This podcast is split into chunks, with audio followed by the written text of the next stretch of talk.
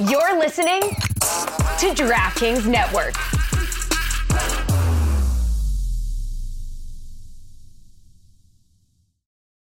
Folks, Mother's Day is around the corner, and let me talk to you about 1 800 Flowers. I can't wait. Every year, it's a tradition. I send stuff to my mother, my mother in law, and my wife because they are three amazing moms. They're better than all your moms out there. You think you have good moms? No, I have good moms in my life. I'm just kidding. This was a little harsh. I'm sure you guys all have good moms too. From your mom to the mother of your children and all the moms in between, this Mother's Day, give back to the ones that have given you everything. 1 800 Flowers helps you celebrate all amazing moms from homemade bouquets, sweet treats, gourmet food, and one of a kind gifts, ordered easily and delivered fresh. For a limited time, you can save up to 40% off Mother's Day bestsellers at 1-800-Flowers.com slash Dan. Don't wait. Order today and save up to 40% at 1-800-Flowers.com slash Dan. Now's a good time to remember where the story of tequila started. In 1795, the first tequila distillery was opened by the Cuervo family. And 229 years later, Cuervo is still going strong. Family owned from the start, same family, same land. Now's a good time to enjoy Cuervo, the tequila that invented tequila. Go to Cuervo.com to shop tequila or visit a store near you. Cuervo, now's a good time. Trademarks owned by Becle, SAB de CV. Copyright 2024. Proximo. Jersey City, New Jersey. Please drink responsibly. When you need mealtime inspiration, it's worth shopping Kroger, where you'll find over 30,000 mouthwatering choices that excite your inner foodie. And no matter what tasty choice you make, you'll enjoy our everyday low prices, plus extra ways to save, like digital coupons worth over $600 each week. You can also save up to $1 off per gallon at the pump with fuel points. More savings and more inspiring flavors make shopping Kroger worth it every time. Kroger, fresh for everyone. Fuel restrictions apply. Happy Greg Cote Tuesday. We finally, after many years, have Stugotz paying a punishment. That punishment is sensual in nature.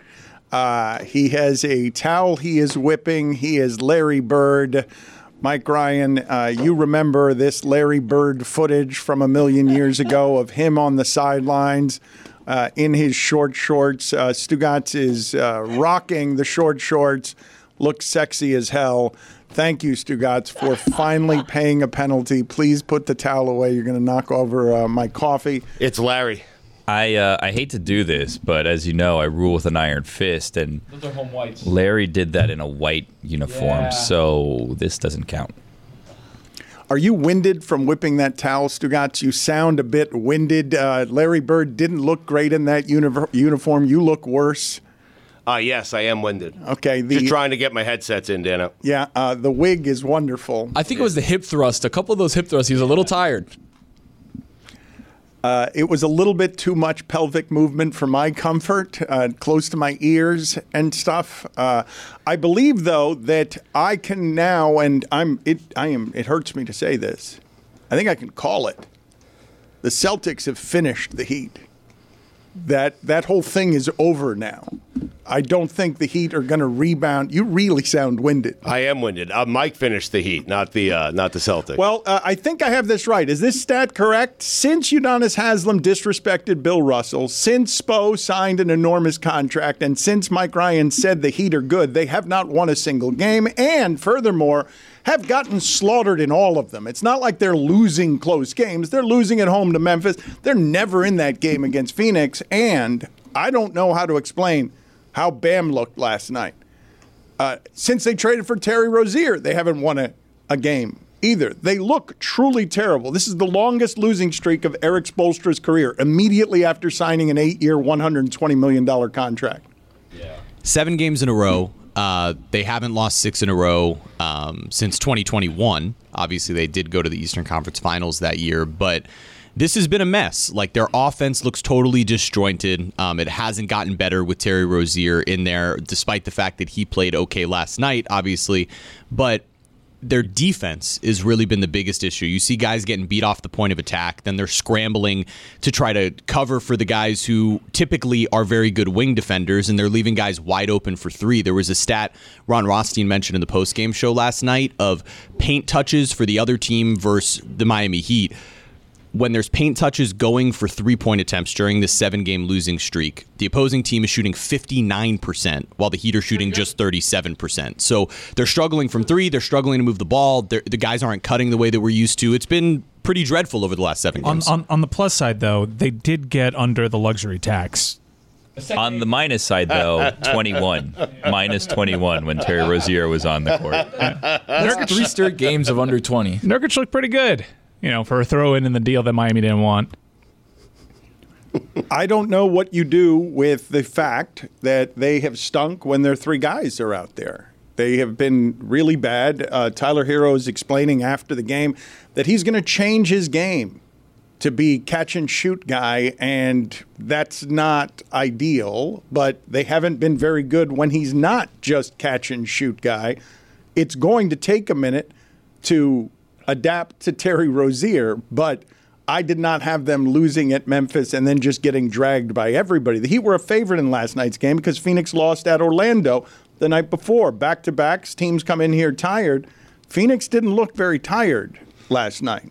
Uh, Phoenix is a. I'm wondering if Phoenix is a team that we have to keep an eye on because This sounds very sharp. This sounds. What do you mean? I don't know whether it's your voice or whether it's your mic. is I cleared hot. it out, but I'm just I'm telling you that Phoenix might be a team that we should keep an eye on. Dan, they've been playing very You well. just sound very loud. You sound It's a unusually bold loud. Stance. It's a bold stance by Stugotz to keep an eye on the, the team game. with uh, Kevin Yeah. Durant and Bradley Beal. Yeah, And- uh, well, and I'm Devin just Booker. And Devin I'm, Booker. I'm just saying they've won eight of ten. They're the sixth seed right now in the Western Conference, and I'm wondering if the Phoenix Suns are a team that could win an NBA championship. In fact, I'm going to say it. I said yesterday that the Clippers are a team that are going to win the NBA championship.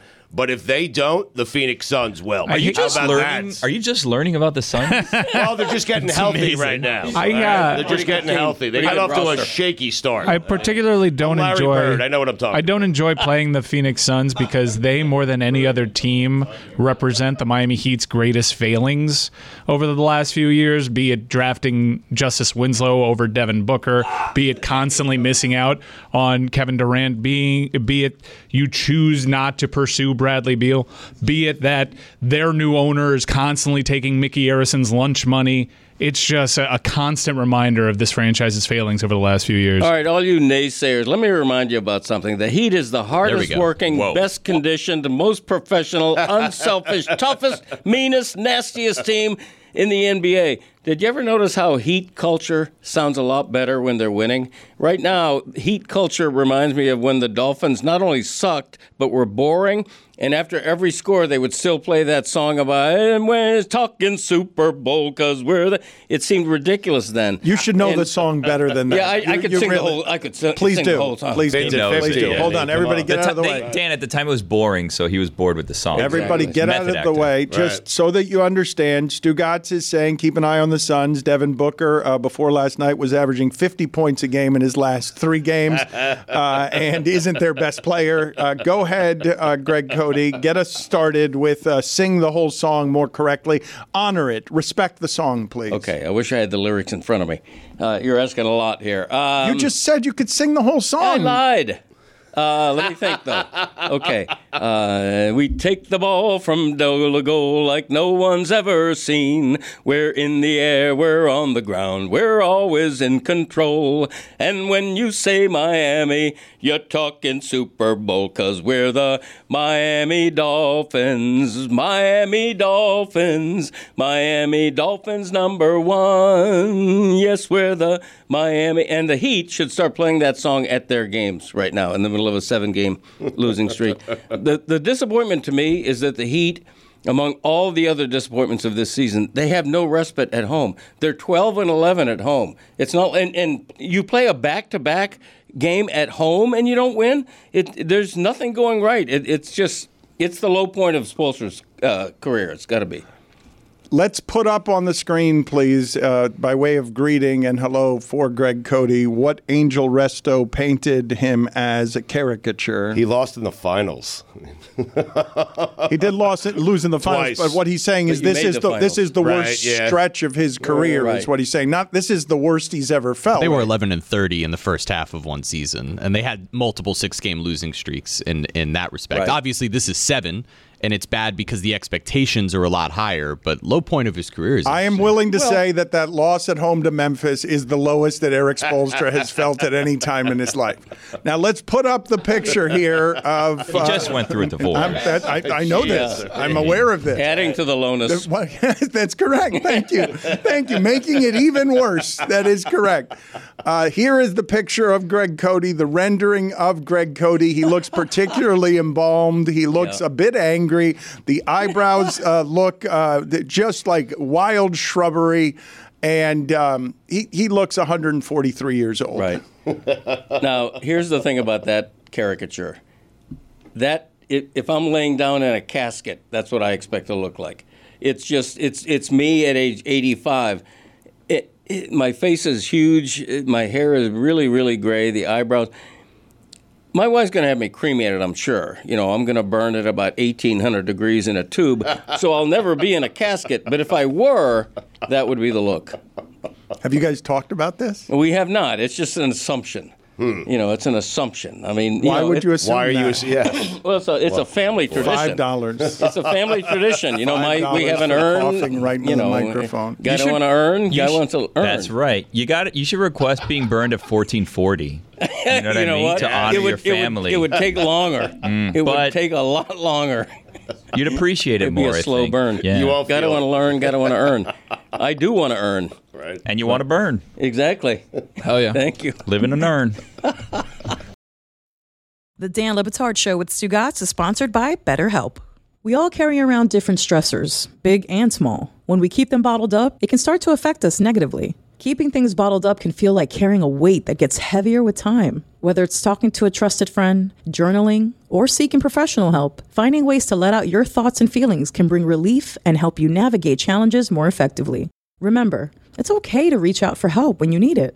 It's helpful for learning positive coping skills and how to set boundaries. It empowers you to be the best version of yourself. If you're thinking of starting therapy, give BetterHelp a try. It's entirely online, designed to be convenient, flexible, and suited to your schedule. Just fill out a brief questionnaire to get matched with a licensed therapist and switch therapists at any time for no additional charge. Get it off your chest with BetterHelp. Visit betterhelp.com slash DLB today to get 10% off your first month. That's betterhelp, H-E-L-P dot com slash DLB.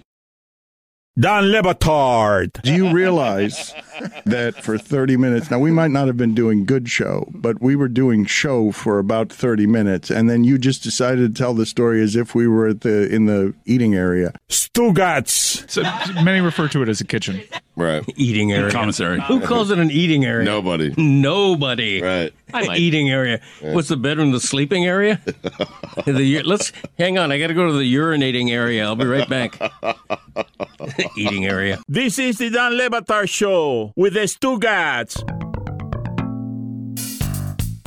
I feel like Angel actually did you a service looking at, at that side by side. Looks better. Yeah, he did. Younger? Yeah, the hair, the hair especially, much fuller look, and Well, I you mean- actually have more liver spots than Angel accounted for. Well, I see one under my, my right eye there. There's a little. No, but spot he's there. saying you have, in actuality, more liver spots Oh, I on do, your yeah. actual face than Yeah. you do in the caricature. Right. I'm a living man, a liver man. That's right. Um, I see four of them right now. let's count. let's count the liver. Oh, there's a fifth. Yeah, Okay, that? yeah. There's one big one here, and then like a little slurry of them over there. Uh, that's why I've started wearing uh, makeup. I do my own makeup now. Hmm. You know, it's uh, it's sad, but you go through that. You know, you live and you learn, right? That kind of thing. But no, Angel. I love Angel Resto. He's super talented. Uh, he he's the one who did the Greg Cote Show uh, podcast uh, logo, which I appreciated. Uh, although it, it cost me a bunch of money, it's not like he did it for free. But no, he's really good. He's really, really good, and uh, and I appreciate that caricature. I really do. Did you think it was worth the money, or like? No, I did. Once you saw it, you're like, oh, Well, it's like you know, maybe it might have been a little north of what I would have guessed he would have charged, but that's he's an artist. You know, you're paying for talent. You know, the, you're paying for an Angel Resto, so um, worth every penny of it. Truly, What are we paying for on Tuesdays? a Greg Cote. Are you also winded experience. from, from watching Greg, uh, from watching Stugotz do his towel thing? I'm, I'm not winded at all. I mean, I've, I've been on uh, I've, I've been talking a lot, like the last Right. minute and a half. I think Greg's about to get a second wind. You know. yeah, thank you. Mhm. Thank you. So you didn't try to haggle at all, huh? No, I'm not a big haggler. Yeah. Marvin is, but I'm not a big haggler. Leaving money on the table. Marvelous. exactly. No, I don't. Uh, I don't haggle. I, that's why I was bad at swap meets. You know, Yeah. back in the swap meet era, like some guys asking for 35 cents for uh, an old record album. What am I going to try to talk them down to a quarter? It's more embarrassing for me to try to save a dime. But when Aunt Bonnie moved out of her house in Pembroke Pines, we had this massive yard sale. This And- is not a flattering angle for Larry Bird. The worst. Listen, retirement has not been good to me. I mean, it just it hasn't. the hair, though. I mean, come on. I can't look at myself, green, Dan. I the thank you for pointing it out. I mean, though. well, but it's right there. Yeah. I can't. I Uh, can't avoid it. Jesus. It's right on the screen. The green is not slimming. I'm wearing a large, okay? I've been saying for a year now they're not making XLs like they used to make them. I now wear a double XL. This outfit, this costume is a large. I this is this is dreadful, man. But it's a punishment and I got to pay it off. Historically accurate. Well, what happened at Bonnie's garage sale though? Yeah, before that's we right. straight Aunt too Bon. far, yeah. Yeah. Well, it was a massive garage sale, and I experienced firsthand people trying to talk you down from an already ridiculously low thing. Like she had uh, three. She was she's a hoarder, Aunt Bonnie, and so at her garage sale, she had like three or four uh, beer can chicken things. The little uh, wire with the beer can that you put in, you put it in the middle of a chicken cavity or a turkey cavity. So she's asking like a dollar for each of those and people are trying to talk you down to 50 cents. I don't get it. It's a dollar. A penny saves a penny earned, It's, Greg. it's it's never been used. You know, if you go to Target, it probably costs you 3.99 or whatever a, a typical price is. Always ends in 99 or 95, like gas, 99.99 or something. But so we had to, you know, you, you go no, Just round it's it a up, I guess. Yeah. exactly. Mhm. You know, char- charge me thr four dollars a gallon, not three ninety five point ninety nine. If you're at 99, will you go a little extra and just try to round it off? Oh, that's a Yeah. that's that's a competition I play with myself. Right. Yeah. But then it goes over and you're at 501. and then you I got to go to five oh five. Yeah. I got to end Well, on a zero why or a five. Four dollars. Yeah. No, I I never end on a ragged number. It's always a zero or a five. How are you with negotiating cars? Now that I'll negotiate because you're talking about a real savings.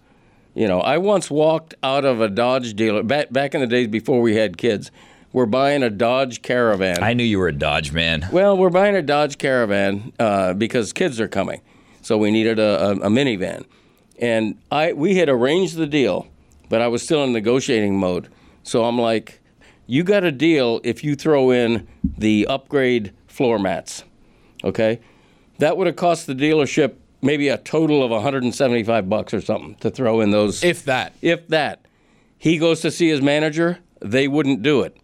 Okay, I was calling his bluff, then he called my bluff, and much to my wife's dismay, Over floor mats? I got up and I walked out of that dealership. And That I've a never, boy? I've boy. never been back again. Yeah. I'm not going to name the dealership because I don't want to send uh, business over there. Isn't that a great feeling? Even though you leave without something that you need in a car, just getting up and walking out and saying, This deal's not going to happen because of me. Now, you then need to figure out a new car situation and go go through the whole rigmarole elsewhere. But Yeah. when you get up and you have that power telling the dealer, Nope, and then they come chasing you down, you have to hold strong. You're not getting a car from that dealership. If they don't throw in those floor mats, you're not getting a car No, there. exactly. Mm-hmm. Put it on the poll, please, Juju. Have you ever stormed out of a negotiation? Never. Not at Williamson Cadillac. Williamson is Miami. Tony, aren't you trying to buy a car now? Dano, I, I'm the person that people call when they want to buy a car. So I love the car buying experience. Like there is something so satiating to me to sit across from that car salesman and be like, I'm not paying that. I want you to know that. This is embarrassing. You're I'm embarrassed that you would bring this to me and ask me to pay this. So your friends bring you in as a negotiator? That's right. Lewis is going to buy a car soon. I'm going to do it with him, my wife, my brother, my brother-in-law, everybody. Because they trust you to be the stoic ass who scares the guy who negotiates for a living. Dan, the thing is, I'm a bit of a dork when it comes to the car buying experience. So I know things that the dealer's going to try to do to try and kind of give you the how's your uncle without really telling you, right? There's a couple things residual, uh, the cap cost, the money factor. There's things, especially when you're negotiating a lease, that you can look in where the dealership's going to try and hide money because they want it on the back end. Ayo. But you, if you know what you're looking for, if you know what you're looking for, you can get it and you can be like, hey, this right here is absolute bullshit. I'm not paying that. You need to come down. Uh, Greg Cote wanted an explanation for "Hey, how's your uncle?" He was confused by that Oh, you know. Yeah. oh, whoa. How's your uncle? Uh, my wife uh, prefers Stugotz. Snug. My wife prefers the bargain portion of the buying experience than getting whatever it is that she's actually getting. Uh, she will not buy something unless it is reduced from what she thinks it is worth. But Bud Grant, the late Bud Grant, told us how to handle all forms of haggling at uh, when you're having some sort of sale in your house, whether it's a garage sale or anything else. Take a walk. That's how Bud, that's how Bud Grant would do it anytime. We, we, we present him hypotheticals. Some it's for a dollar. Somebody tells you they're going to give you 99 cents. Bud, how do you react to Take that? Take a walk. You have to. You got to draw the line. I miss him. Draw a hard line. We all do. Um, Car buying is. Bargains. Ooh, sorry. Car buying. Sorry about that, bud. Car buying is more about leverage than anything, right? If you Exactly. can pit two dealerships against one another, you'll get exactly what you want at the price that you want. There's nothing more powerful than, than than saying, "Hey, dealership up the road's offering me this, and you guys are competing with them, right? Right. For my business, right? Yeah. And you're not going to match them. I'm just going to go over there." And They- they're like, "Whoa, wait a second. I think we can talk to the manager. The manager knows everything. Yes. Right? He's the person that's the brain of the operation. They don't So- actually talk to the manager a lot of, Of the course time. they do. Of course they do, Billy. No, they that's why I know they that just you- say, "Hey, I'm going to go talk to the manager," and then they Okay. go. They have a coffee. Like they drink my water guy. from the water water That's fountain. fine. They come I'm right gonna back make- and they lower it. Here's They the thing. they I'm have gonna a make him certain do it. Amount. I'm gonna make him do it 30 times. Like he's gonna go up and talk to that manager 30 times while I'm there. I believe that when you go to a car dealership, they love it.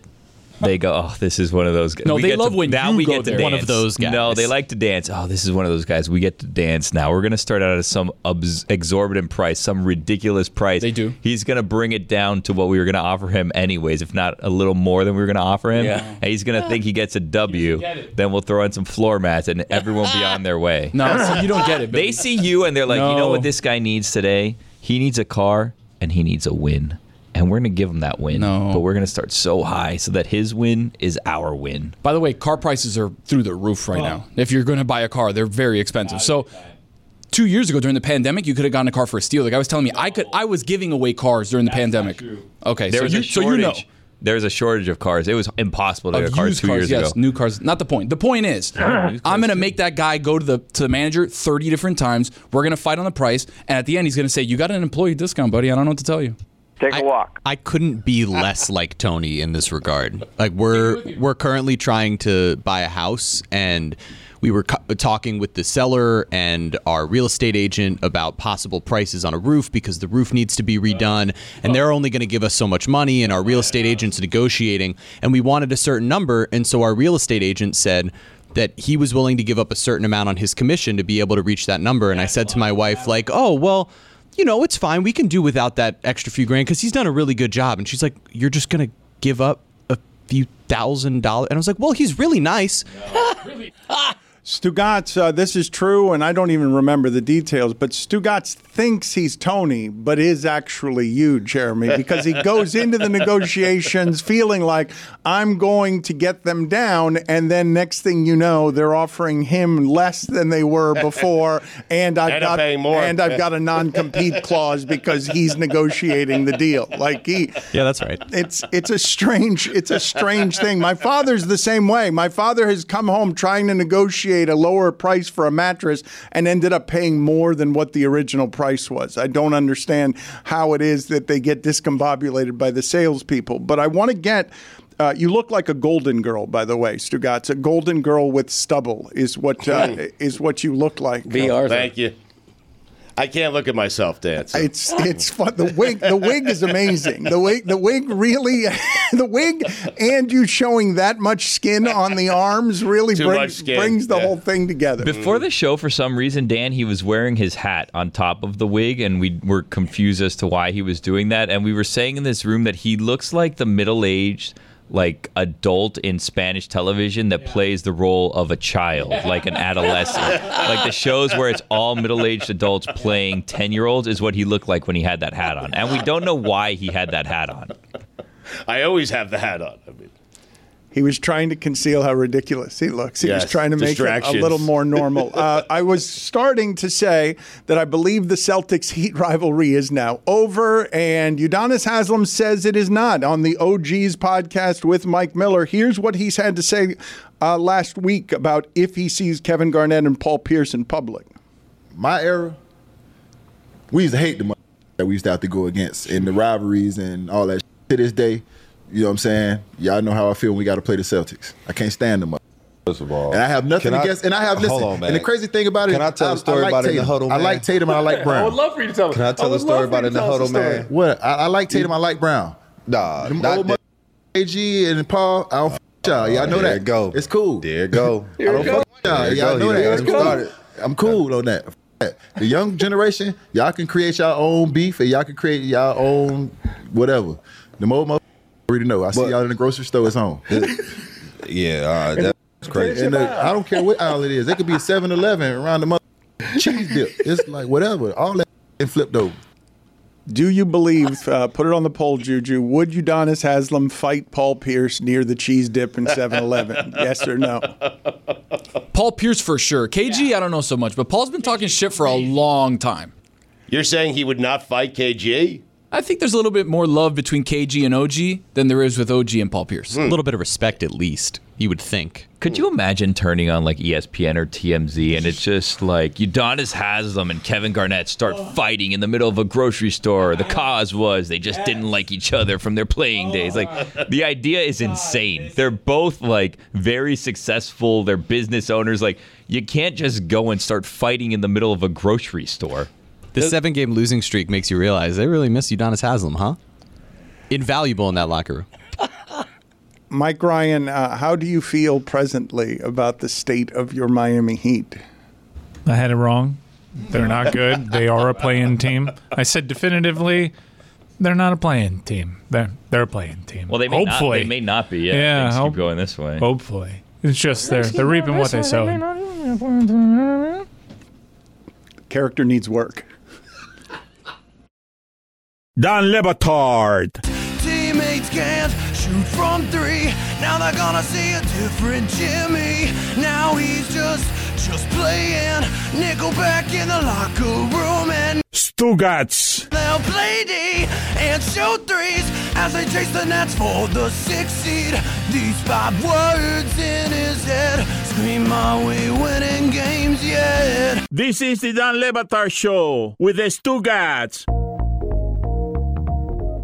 Stugotz, you know that Mike Ryan has ripped Carmelo Anthony a great deal recently. Got to a huge argument with Amin Elhassan about the relevance of Carmelo Anthony. Carmelo is mad because he is saying that the Nuggets gave Jokic his number in a petty move to erase Melo. And now Charles Barkley is saying of Jalen Brunson, he's making the Knicks more relevant than any time the Knicks have been since Patrick Ewing. So Charles Barkley is also erasing uh, Carmelo Anthony. I want to just show you a picture of Charles Barkley here in studio, Stugotz, with Luka, because I don't think that the younger generation understands when they see Charles Barkley and hear a loudmouth that that led the league in rebounding. Uh, shorter than Luka. I've stood next to Charles. He's barely bigger than me now. His his ass is around where my shoulders are. But Charles Barkley, uh, look up some of the stats for me, Jeremy. The rebounding stats on Charles Barkley because uh, Pablo Torre joins us now. Pablo Torre finds out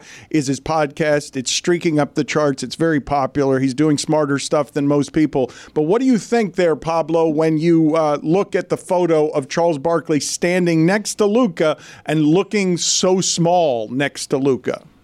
Yeah, I think that Charles Barkley needs to get someone to make one of those like uh, highlight reels set to like modern rap music so kids can appreciate what he was. Because I'm just on the border, Dan. I was born in 85. But I remember like there are videos of Charles Barkley doing things that are genuinely jaw dropping if you only know him as the guy who struggles to pick up his leg to fake karate kick Shaq.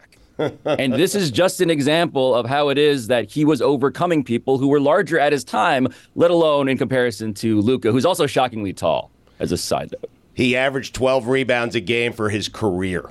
I mean, he led the league one year with 14 and a half rebounds per game. And again, he was barely, I mean, barely 6'5 if he was 6'5. I don't, I'm not sure. I want to read to you guys a quote, and I want you to tell me who it is that it came from. Quote, It's always a fast break when I have the ball. This is a quote from uh, last night, actually. It's always a fast break when I have the ball. Hmm. Josh Richardson. Funnier than that. I've got something funnier than that. For the other team, might know. That's pretty funny. Was it Ben Simmons? It was Ben Simmons. Oh, really? He's Oh, wow. back? in his first You're game next. back. I mean, in his first game back, he had 10, 11, and 8, and he announced his arrival for the Nets with It's always a fast break when I have the ball. It, it, it is. but I'm not shooting. Pablo, I know people have gotten tired of it, but I think it's one of the most fascinating stories in the sport the mental short circuiting of this player. Yeah, look, I, I have been for a long time his uh, foremost, I guess, um, surrogate on like sports talk, radio, and television. Because I've always believed that Ben Simmons is mostly um, a flying car without a stereo. Like he can do everything except for the thing where like I would like to listen to music now, and he just won't shoot or dunk or even just take shots that jeopardize his confidence. So the question for me, and I loved to see him back last night, almost getting a triple double immediately. The question for me has always been just like, how aware is he of his shortcomings? And I think the infuriating part of Ben Simmons for so many people is that he refuses to admit that he has shortcomings. And that dynamic is so funny to me, even if it maybe is the only way you can cope with the fact that those shortcomings are obvious to literally everybody else. He came out guns blazing last night, five of five from the field. I mean, that's a lot of shot attempts for Ben Simmons. Seriously. That's a funny quote from him. I mean, you would think he would arrive quietly, and uh, and no, that's not the way he's arriving. Wait, wait, do people want him to just meekly? This is this is the thing I'm saying though. Do people want him to meekly say like, "I want to just declare for everybody here that I suck and I have not played in a very long time. So please, um, just be gentle on me as I try to humbly reinsert myself into the world of basketball." Or do you want him to be this character? Who actually was once upon a time, literally not so long ago, an all NBA caliber player? It'd be great to see Ben Simmons back with a level of confidence. He said, As soon as I checked in, I told them, You know what time it is. That's another quote from Ben Simmons last night. I love this. I love this man. I am I am now being re-radicalized into why I rooted for him. Because he's trolling everybody, but also I think he just needs to say it to feel better about himself. Because he does he was the number one overall pick. Like there's no other he was hailed as the next LeBron, and of course he is not that. But man, that guy just needs to believe that he is still exactly the story that he tells himself to make himself feel better about himself. Stugotz, Ariel Helwani, I believe to be one of the finest sports journalists working uh, anywhere. He is honorable, he is fair, he is uh, perspective rich, and he went on uh, Pablo Torre Finds Out and gave up the stories of all of the different ways that Dana White tried to bully journalism, did successfully bully journalism out of the ESPN building. But before we get to that, Pablo, I just want to point out uh, what the lane that Dana White is taking now versus the lane he took 10 years ago because he's seen the lane that profits off of being a professional asshole. Look at this. This is just a, a couple of weeks ago. This is Dana White uh, basically defending his middleweight champion for hate speech. Dana, I just want to go back. Um, you were talking about like you obviously give a long leash to your fighters about you know what they can say when they are up there with the UFC microphone, and you are getting into territory of homophobia, transphobia. Like, is there? I don't give anybody a leash. Well, I'm saying you a leash. I'm st- like free speech. Control what people say. Gonna tell people what to believe. Gonna tell people. I don't tell any other human being what to say, what to think, and there's no leashes on any of them. What is your question? I was asking that question. I'll move on though. Yeah, uh, probably a good idea. That's ridiculous to say I give somebody a leash. Free speech, brother. People can say whatever they want and they can believe whatever they want. If and I don't think there's any. Uh, we had we had we had two gay women who fought in the co-main event. They sat on the stage with Sean Strickland. They could give what Sean Strickland thinks, or what he says, or what his beliefs are, or what his opinions are. You know what I mean? So that was recently, but here's Dana White 10 years ago, and the tone is different when he is, uh, I believe it was Matt, was he talking about Matt Mitrione? Some things that were said that he was not at all down with. This is 10 years ago. You know, I know that there was a lot of talk, free Mitrione and all this stuff with the fans, and it's freedom of speech and all this stuff. That's absolutely ridiculous. Uh, work at any company anywhere in America and go out and say ignorant, stupid stuff publicly. Even on top of that, say it publicly on a, in a big, you know, a place where people can go read it, read it or hear it publicly and see what happens to you. You know, and uh, you know, it's like, oh, we agree with what Mitrione said. Well, you can agree with what, what Mitrione said. If, if that was something that he really felt strongly about, and, and he said, I want to speak up, I want to be heard about this because I don't believe, and I don't disagree with everything that he said. It's not that he didn't have a point, it's how, how he said it. You know, the things that, the extra things that he said. And if he was standing in front of a panel, okay, and, and he was going up to speak on this, uh, on this subject, he wouldn't have said the things that he said, and he would have said it differently. There's, there's a way to voice your opinion without sounding like a bigot. You know what I mean? And he came off sounding like a complete jackass and a bigot. And uh, it just it, that kind of stuff isn't going to be tolerated. The other thing was, you know, I, I, used the F word, and we're not talking about here. And uh, I grew up in the '80s. Used to use that word all the time. So when that happened, I am the furthest thing I know. I might look like one. The big bald dude from the UFC probably is a homophobe. I'm the furthest thing from it. Pablo? Yeah, I mean, first off, that sort of uh, musical bed underneath is what I want Barkley to get from the kids today. Like, there's a beat about to drop. I want that sort of thematic um, effort in proving that Barkley is actually an all-time great athlete. But about Dana White, um, it's very funny to me, right? Like, there's a unifying theory of Dana White that Ariel walked me through because Ariel was the guy interviewing Matt Mitrione. He was the guy interviewing Dana White, asking about punishments. And that's the sort of thing that Dana White was doing when he wanted to sell UFC to the mainstream before 2016.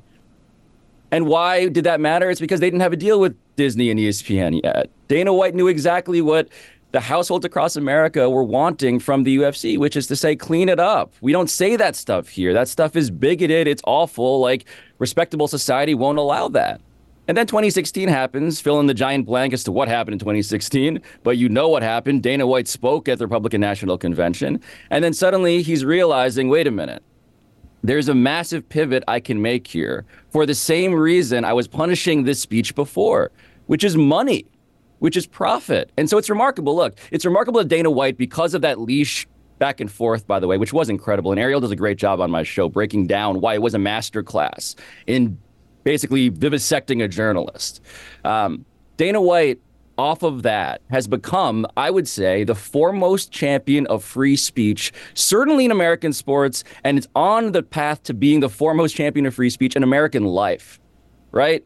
Dana White is saying free speech, comma, brother. That's the only policy I have. Now, was it the case 10 years ago, five years ago? Not in that same way. But now, Dan, all I'm pointing out is that I don't think it's plausible to be the foremost free speech absolutist in America when the thing you're really protecting is money. And ask Ariel Helwani about how his freedom of speech was treated by Dana White as the counterpoint to what it is that Dana White really cares about when it comes to protecting his business. We have less than a minute left, but for those who have not seen or heard the podcast, tell us the best of what Ariel told you because I've heard some of the stories and I don't think he's told them all publicly. It was really bad. I experienced some of them with him at ESPN. It was really bad. He has not said everything that happened there. No. No, no, no. Look, the point here is very simple. It's not about canceling Dana White. It's not about moralizing. It's simply about free speech, in theory, is about not just protecting the speech that makes you money, it's about protecting the speech that makes you uncomfortable. And so Ariel Helwani not only breaks stories about, ah, Brock Lesnar is going to come back and fight, he breaks stories about fighter pay, about treatment of the employees who are not employees or independent contractors at the UFC. And so when Ariel Helwani left ESPN, he got a text from an unknown number that he says was Dana White, and it was mocking. It was, I told you I was going to get rid of you. It's about how he got banned from covering UFC uh, for 48 hours famously. Um, and Dana White told him, Lorenzo Fertitta, you know, he put a bullet in your head. It's about Ariel saying he fully believes that, and he said this on the show, that if he walked out of our studio and got hit by a bus, that Dana White would cheer. And so it's about this thing that we see now, right? Forget stick to sports, that's over. Now it's say whatever you want, as long as I could plausibly claim that I'm in favor of freedom when really I'm in favor of making money. It's a story about America and our politics now, and Dana White happens to be the center of a Venn diagram that is both very funny when you see what he used to be, but also like actually um, ridiculous to suggest genuine when it comes to his policy and his standards. Pablo Torre finds out all of the interesting things. He is following his curiosities to the end of the earth. Of then what? Uh, Pablo Torre finds out The is Earth's the round, name Dan. of the podcast. My favorite part of that segment was Greg's lone contribution of hitting the microphone was with his thermos. yes, mine too. How'd that turn out? Thanks, Greg. For the ones who work hard to ensure their crew can always go the extra mile, and the ones who get in early so everyone can go home on time, there's Grainger, offering professional grade supplies backed by product experts so you can quickly and easily find what you need. Plus, you can count on access to a committed team ready to go the extra mile for you. Call, clickgrainger.com, or just stop by. Grainger, for the ones who get it done.